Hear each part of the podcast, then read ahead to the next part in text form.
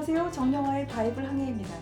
오늘은 왜 귀신을 내어 쫓아야 할까에 대한 이야기를 해보려 합니다.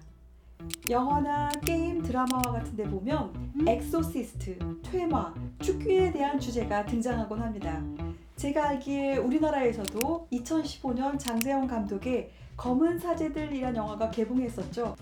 영화를 보면 카톨릭 사제의 두 사람이 엑소시스트의 역할을 하고 있는데요. 영화 개봉 후에 카톨릭 교회로 이런 문의가 빗발쳤다고 합니다. 혹시 지금도 exorcist로 활동하는 구마 사제들이 실제로 있나요? 없나요? 물어보는 사람들이었죠. 자, 그럼 여기서 2000년 전 팔레스타인으로 우리의 시선을 돌려보겠습니다. 어떤 사람이 말 못하게 하는 귀신에 들렸는데 그때 한 남자가 와서 귀신을 내어 쫓아줍니다. 그런데 귀신이 나가니까 아까 그 말 못하던 사람이 갑자기 말을 할 수 있게 됩니다. 그 광경을 옆에서 본 사람들이 모두 놀라고 있는데 그중 몇 명은 그 와중에 자기들끼리 속닥거립니다. 저건 귀신의 왕 바알세부를 힘입어서 쫓아낸 거야. 그리고 또 다른 사람들은 하늘로부터 오는 신기한 더 많은 기적을 보여주면 믿어보지라고 시험합니다. 그러니까 방금 귀신을 쫓아낸 남자가 이런 말을 합니다. 스스로 분쟁하는 나라마다 황폐하여지고 스스로 분쟁하는 집은 무너지느니라. 사단이 자신을 부리는 귀신을 내어 쫓는다면 그 나라가 유지되겠느냐? 방금 내가 귀신을 내어 쫓은 것이 하나님의 손, 하나님의 손가락, finger of God이었다면 하나님의 나라가 이미 너희 가운데 임하였도다.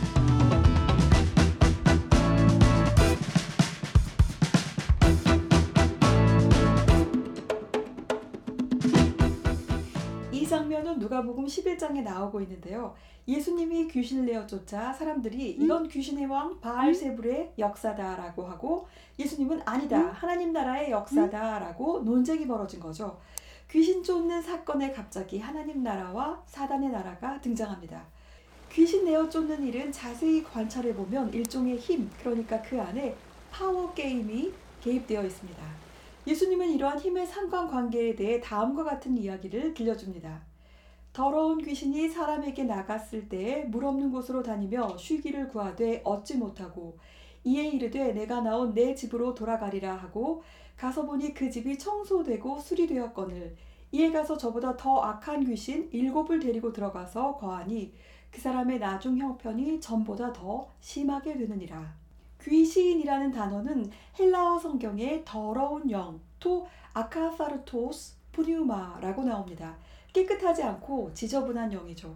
이 표현이 구약 성경 스가랴에도 나오는데 스가랴는 예수님이 이 땅에 오시기 전 기원전 약 500년 전에 활동하던 구약 선지자입니다.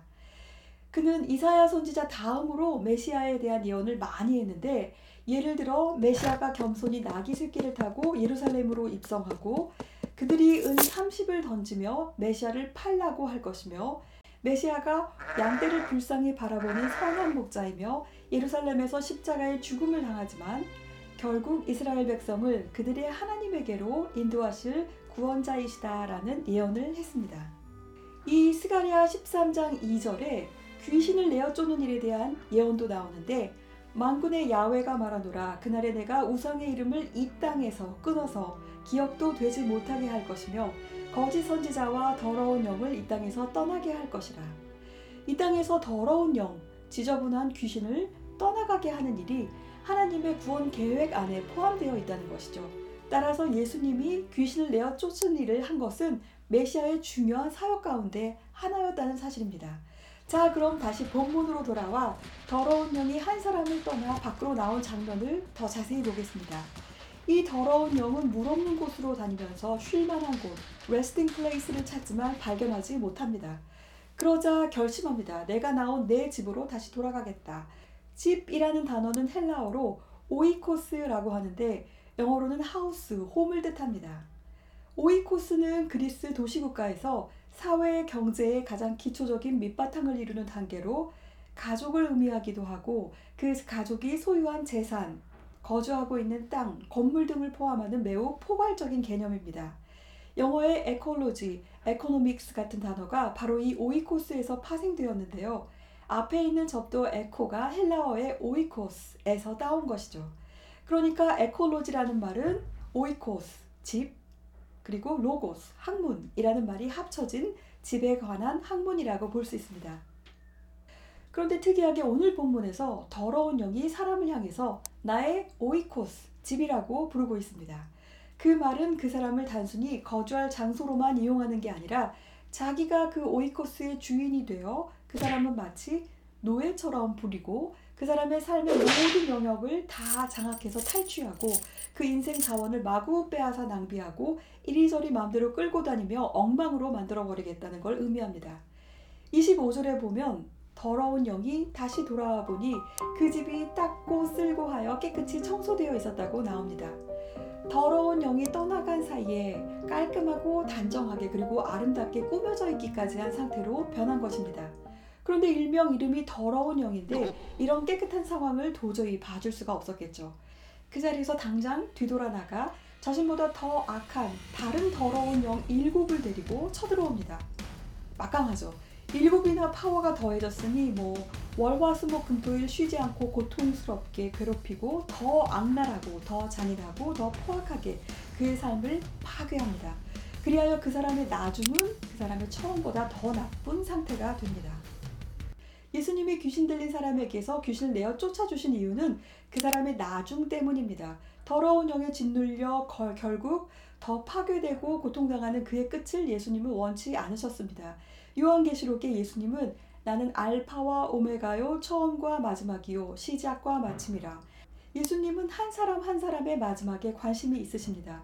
예수님을 구주로 영접한 사람은 누구든지 그 끝에 구원의 주님을 만나게 됩니다. 사람들은 때때로 종말론에 굉장한 관심을 보입니다.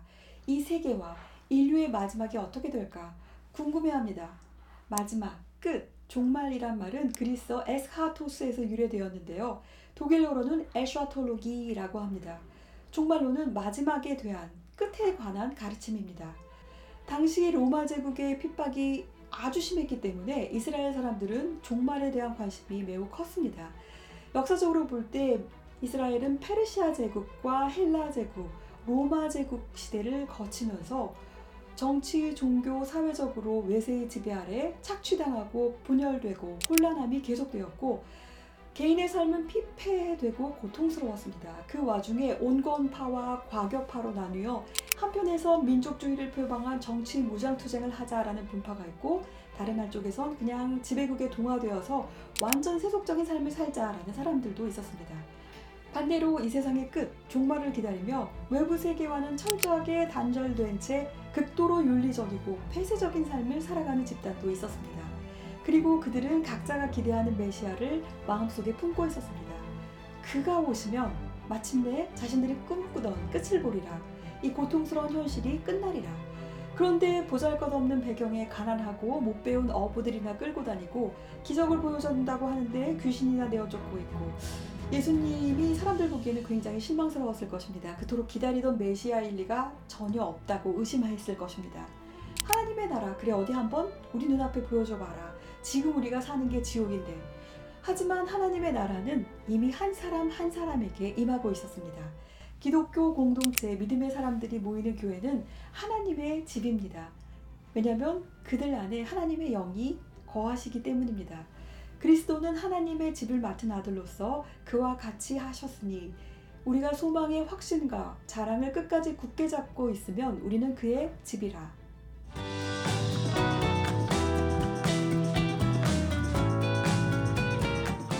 오늘 예수님이 저와 여러분을 부르십니다.